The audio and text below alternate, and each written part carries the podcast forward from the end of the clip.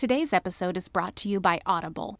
Get a free audiobook download and a 30-day free trial at www.audibletrial.com slash artcurious for your iPhone, Android, Kindle, or MP3 player.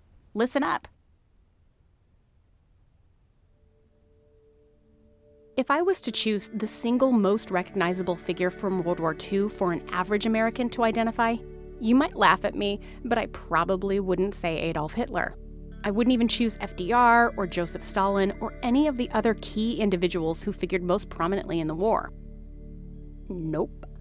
I think the person I would actually choose is more of a symbol than an actual living and breathing historical figure, though the symbol itself was probably based on a real individual. Chances are good that once I start describing this individual's appearance, you'll picture her, yes, her, in your mind's eye immediately. So, imagine this a brunette with an arched eyebrow, her hair neatly tied up in a red and white polka dot kerchief, flexing her right arm, baring her bicep, and fiercely making eye contact with the viewer, with no smile seen on her lips. She means business, and the words, We can do it, blare in a dark blue word bubble over her head to confirm this determination. Against a plain yellow background, she's bright and primary, the perfect invitation for thousands of women across the country to join the workforce for the good of the men overseas and the country abroad. Yep, you know her, and you probably love her too. She's colloquially referred to as Rosie the Riveter, though her name is a misnomer here.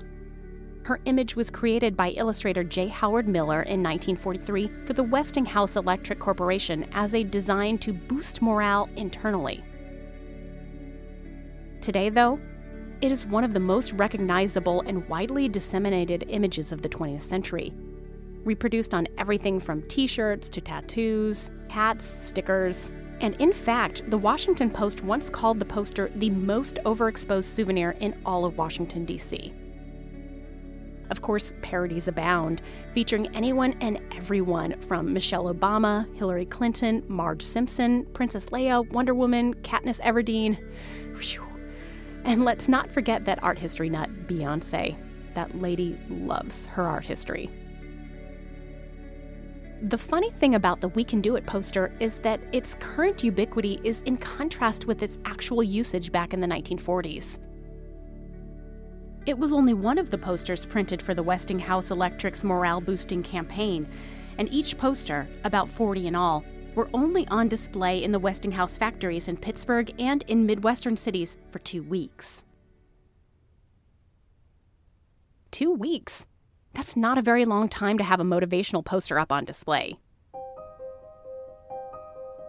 This makes it almost an oddity compared with other propaganda posters in the United States during the Second World War. And that's not all. It's also one of the calmer and more positive both in terms of message and in gender politics, than most of the other propaganda posters. Because, as we are about to see, others were more graphic, more manipulative, and sometimes far more terrifying.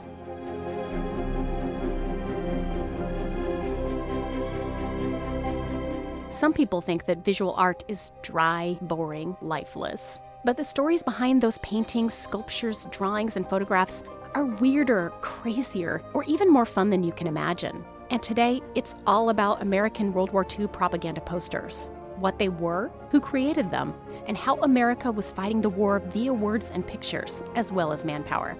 Welcome to the Art Curious podcast, exploring the unexpected, the slightly odd, and the strangely wonderful in art history. I'm Jennifer Dasal.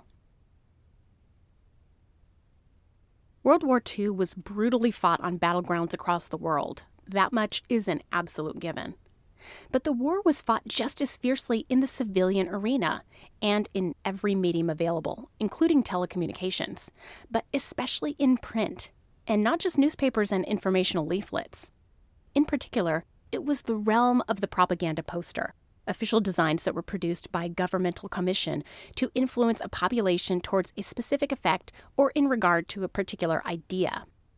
That idea generally boiled down to this help the Allies win. As Archibald MacLeish, the director of the Office of Facts and Figures, or what would eventually become known as the Office of War Administration, said, quote, The principal background of the war is not the South Pacific. It's not the Middle East. It's not England or Norway or the Russian steppes. It is American opinion. Unquote. Why the poster? Why not some other method of production or advertisement? There are actually several really good reasons. First and foremost, the efficiency and cost of manufacturing a poster just couldn't be beat. It was the easiest way to guarantee that a vast number of people could absorb a particular message in the cheapest way possible. Remember, there weren't a predominance of TV sets in the homes across the world yet, even though the medium had been invented in the late 1920s. And of course, there was no internet. But posters, regardless of the country or political machine backing them, people had access to posters. And you could make a ton of them quickly. They were endlessly versatile, too. They could be plastered by the dozens to brick walls and wooden fences, or placed in windows of shops, restaurants, or even private homes.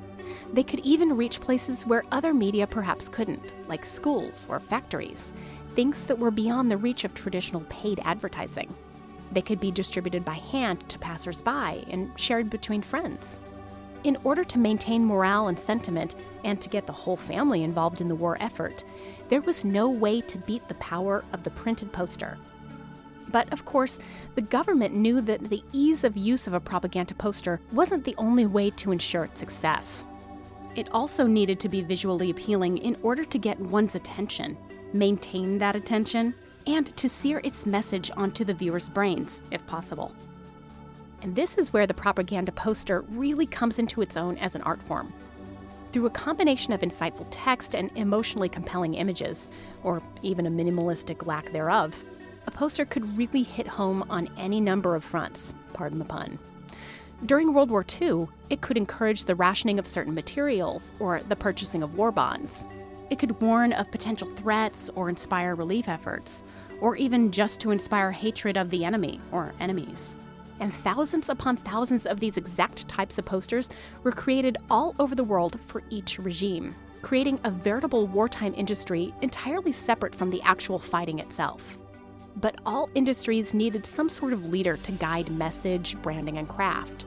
And that is where the Office of War Information in the United States comes into play.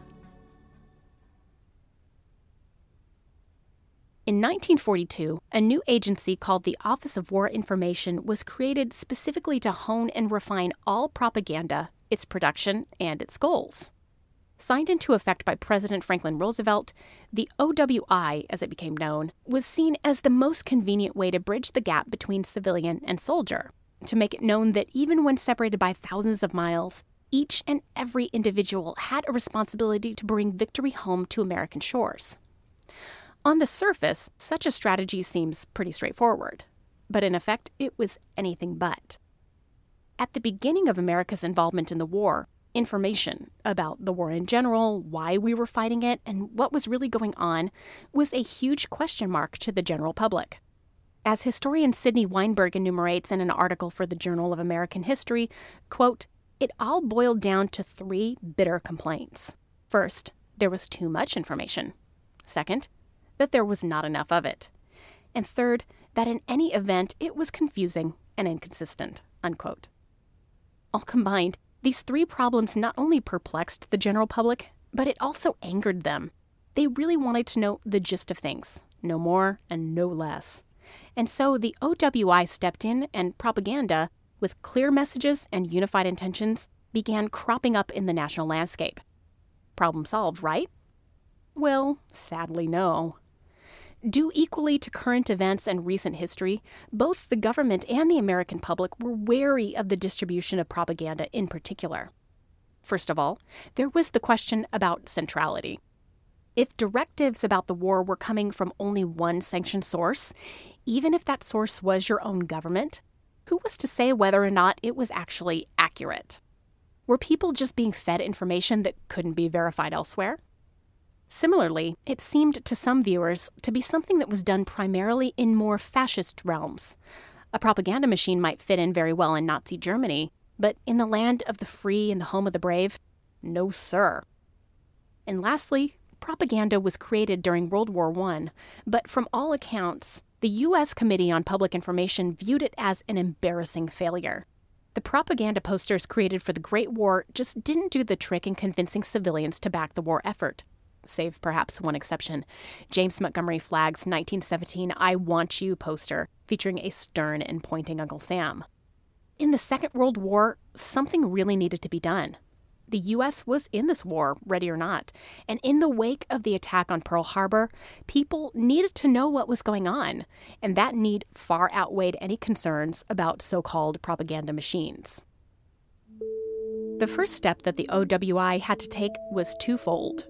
First, it had to hire the artists and graphic designers to tackle the big job of actually producing the propaganda. And second, it had to hone in the themes to be expressed. In the US, this was manifested in the management of concepts like victory gardens, working women, war bonds, and the safekeeping of state secrets.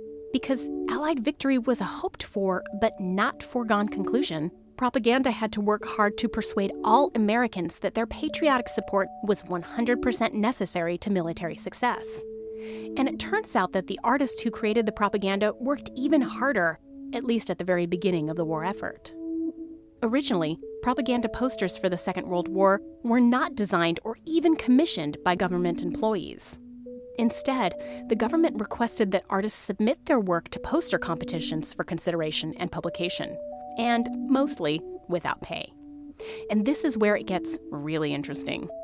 Remember that during this time period, and even for a couple decades later, as we discussed in Art Curious episode number 9, there was a widespread belief among democratic nations that visual art could truly save the world, and that it was part of an art institution's duty to further this cause in any way possible.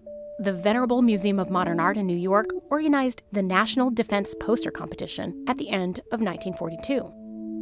MoMA didn't do all of this alone, though. It was backed by the Army Air Corps and the Treasury Department, both of whom actively used propaganda posters and who desperately needed a fresh influx of them. This combination of governmental power and artistic prowess meant that a large number of submissions flooded in.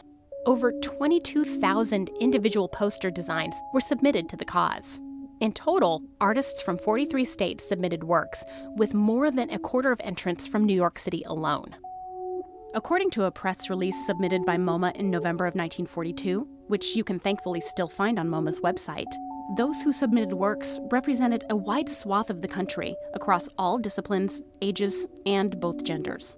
MoMA's marketing team, in language common for the day, noted that while most of the entries were completed by civilians, quote, 37 posters came from soldiers, three from sailors, while one man in the Air Force and one in the Coast Guard each submitted a poster.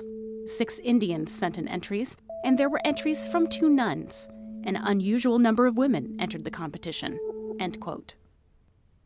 Even children and the elderly produced designs for the National War Posters exhibition. The vast number of submissions were narrowed down to 200 posters with the help of eight competition judges, including the prominent American artist Stuart Davis. These jurors helped select not only the 200 or so works to be displayed at MoMA and later elsewhere as the exhibition traveled across the country, but they also had the important job of choosing the nine best works, one in each subgrouping. And most of these groupings were pretty non dramatic and straightforward, like war bonds and production, while other category names just go right for it, with names like Deliver Us from Evil and Slave World or Free World. The winning entries had the honor of being reproduced in large quantities by the Office of Civilian Defense, the Treasury Department, the OWI, and the War Production Board. But businesses also had the opportunity to purchase the rights to these posters and to print and distribute them as well. So, between this public and private partnership, the propaganda machine in the US was really on the go. And the artists, by the way, their reward was $300 in war bonds, naturally. Coming up after the break, a deep dive into some of the most fascinating American propaganda posters of the Second World War. Stay with us. Hi, Art Curious folks. I want to share a special offer for you today. For listeners of this show, Audible is offering a free audiobook download with a free 30 day trial to give you the opportunity to check out their awesome service.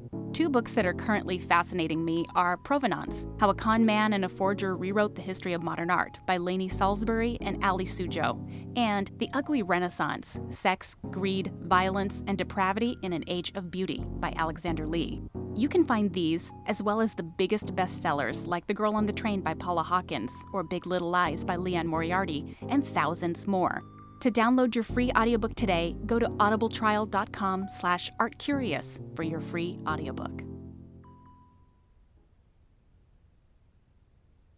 Welcome back to the Art Curious podcast. Propaganda poster artists, in both the MoMA show and in other commissions and competitions, essentially took one of two emotional directions, either positive or negative, though of course the themes naturally dictated the responses. This direct emotional appeal was the result of a government commissioned study that noted that these types of posters would have the broadest effect, as opposed to ones who relied heavily on symbolism or humor, though examples of both have also appeared to have been fairly successful at the time, so go figure. In the positive sector, sentiments like pride, familial connection, and patriotism were the standards. And often, a poster could combine these concepts into one solid ask. For example, a 1946 image called Back Your Future with U.S. Savings Bonds provides a glance at a ideal American family. A mother and a father, each with their arms draped over their children, one boy and one girl. All are very suitably dressed, very clean, and smiling with the kind of white teeth that could only have existed in advertisements in the 1940s. The kids, as obvious symbols of the future, are each holding emblems of education and vocation, and possibly offer cues to what their future might hold for them, even a model airplane for the boy and a book for the girl. But that couldn't be nearly enough symbols for the artist, a man by the last name of Englert who worked for the U.S. government publishing office. No, billowing across the top of the frame is the red and white stripes of the American flag. And in the top right, a disembodied arm, most supposedly to be that of Uncle Sam's, draped in a starry blue jacket, pulls back a corner of the flag to reveal the all American scene below. Patriotic pride, hope for the future, and family ties all combined into one very squeaky clean request for purchasing savings bonds. With the stern eye of hindsight and the responsibility of political correctness on our shoulders, it's imperative to note the homogenous appearance of this quote unquote all American family, and to say that, for the most part, almost all of the individuals presented in American propaganda during World War II were white. This is pre civil rights era that we're talking about, after all, so racial discrimination was still at its height at the time, and that came through in visuals as much as it did in real life experience. But that isn't to say that there weren't special campaigns that were directed at African Americans. There were. The truth of the matter is that the government needed all Americans, regardless of their outward appearance, to fully support the war effort. But if a community can't see itself, literally, in the faces chosen to represent them in propaganda, how can they get behind what's being requested of them in the propaganda itself? In addition, segregation was as intense and widespread in the U.S. military during World War II as it was in the Deep South at the time. So, really, why participate if you were meant to feel so separate and other? The OWI definitely had a problem, and so propaganda came to the rescue once again via a campaign that later became known as the Double V campaign. Double V stood for double victory victory abroad for all Americans and the Allies in the war itself, but also victory against slavery, racism, and tyranny, both at home and abroad. One of the most famous posters featured an image of a real person instead of a symbol or an amalgam, as it were. Above and Beyond the Call of Duty presents the heroic, upturned face of Doris Miller, known as Dorie, a Navy steward tasked with serving food and cleaning up the mess room of the ship. Dorie was present for duty when Pearl Harbor was attacked on December 7, 1941, and even though he wasn't trained to do so, he manned a nearby machine gun and damaged Japanese aircraft. In addition, he ferried several people out of harm's way, effectively saving their lives. In all senses, he was a real American hero, and indeed ended up becoming the first African American to be awarded the prestigious Navy Cross. As an icon for service, this propaganda is nearly perfect. You certainly couldn't get more valiant than Dorie Miller. Whether or not it improved African American enlistment in the Navy, well, who knows? But I certainly am curious. Speaking of the Navy, another notable recruitment image at the time presents us with an additional motivating factor sex. One recruitment poster from the era shows a man decked out in his sailor suit, his hat pushed back on his forehead, and his eyebrow cocked slightly as he glances down at a brunette who embraces him and gently tinkers with the pin on his lapel. He volunteered for submarine service, the text reads underneath. In all of its close eyed gaga suggestion, it's all but screaming, you too could get a hot date with red lips and Joan Crawford eyebrows if you only enlist. Thankfully, women in propaganda posters weren't simply just pretty faces. There were a whole slew of posters that were aimed specifically at inspiring women to enter the workforce. Though the vast majority of these posters didn't have the same kind of fierce grit as J. Howard Miller's We Can Do It image, women were still presented as being vital to the war effort. Some feature illustrations of fashionable women decked out in khaki, acting as topographical cartographers, parachute riggers, and radio assistants. But there seem to be so many more that just reiterate women's secondary position in society. One image presents an older, pearl bedecked woman gently embracing a proud and determined redhead, presumably her daughter, while a quote surrounds them He'll be home sooner now you've joined the Waves. WAVES, by the way, was an acronym for Women Accepted for Volunteer Emergency Service, and this was essentially the Navy Women's Reserve. The gist is this the woman in question is joining the military in order to bring home her husband, brother, father, friend, whoever, and that her role is still defined as supplementary to that of the man. Even though the war led to more possibilities for women in terms of employment and civic participation, the propaganda that targeted them still emphasized traditional gender roles and stereotypes. There are myriad examples of this kind of recruitment poster aimed at producing warm, fuzzy feelings in women, especially those around the domestic sphere. But not all of them used such positive emotions or reactions as a motivational linchpin. And in fact, it looks like some of the most successful ads were really very dark, aimed more at saddening or terrifying the viewer, because negative responses seemed to have received the fastest and most committed response. Come on, happiness is great, but fear, that really sticks with you. Some of the most frightening were intended to target parents where it hit them really hard their children.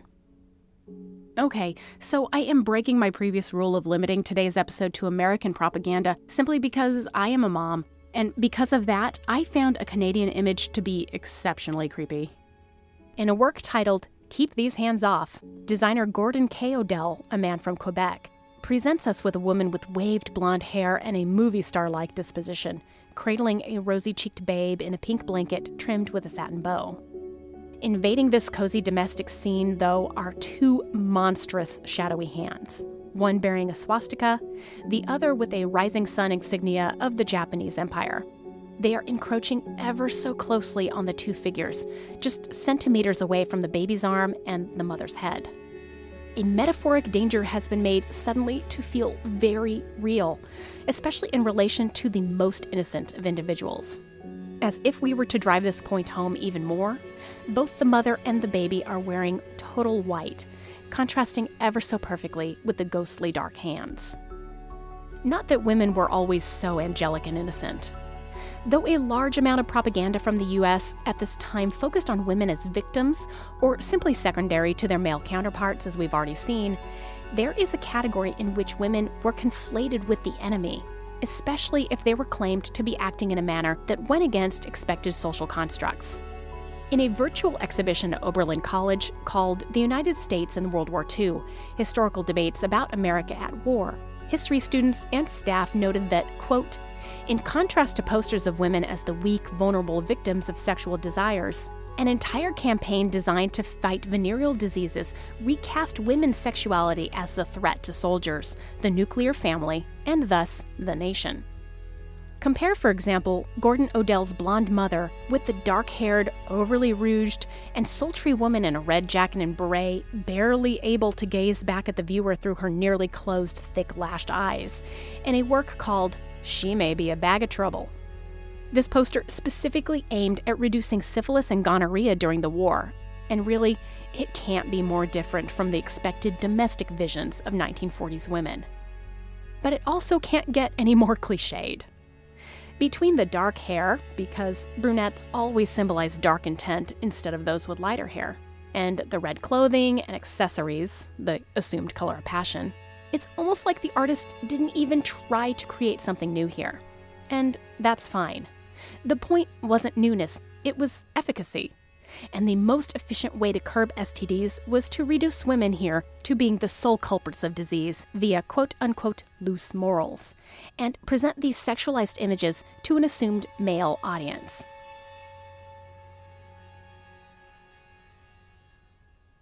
Such fear based propaganda made the war personal, really, really personal for those who assumed that the war itself was being fought only on battlegrounds abroad and not in North America in bedrooms across the country.